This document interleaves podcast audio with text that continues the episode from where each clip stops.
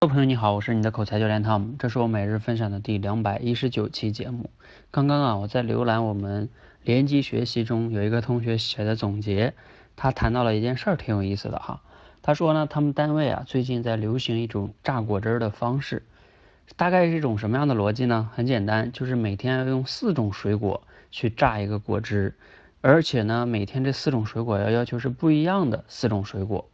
这样的话呢，榨出的果汁有一个好处，就是说它解决了你这个水果里边的不同的水果的不同的营养都让你吸收了。而如果你要是去吃水果的话呢，每个人都有自己吃水果的那个偏好，你就会只选择吃你喜欢的水果。这样的话呢，你的营养就不够全面。那他通过这件事情呢，就想到啊，我们联机学习好像也是这样的一种方式。为什么呢？因为每次学完一个素材。他能看到其他同学的这样的一些写的参考答案，那这样的话呢，他就通过一个这样的一种横向的吸收，对于同样一个问题的大家不同的思考，就会让他看到一个更全面的一个角度。所以他说，这个榨果汁的过程，好像就像我们这个联机学习。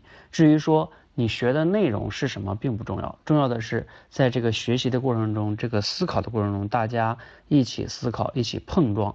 这样的话呢，让你的思维更加全面，就像你喝的那个果汁儿一样，你吸收的营养更加的全面和均衡，是不是挺有意思的？好，这是我觉得今天看到的一个挺有意思的。首先呢，给大家的两点建议哈，第一个。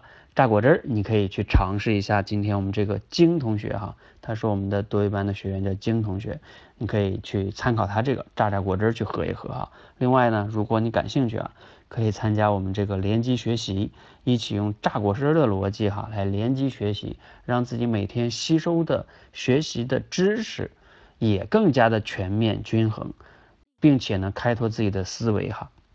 你可以在我们说话改变世界的公众号里面回复“学习”俩字，跟我们一起来联机学习。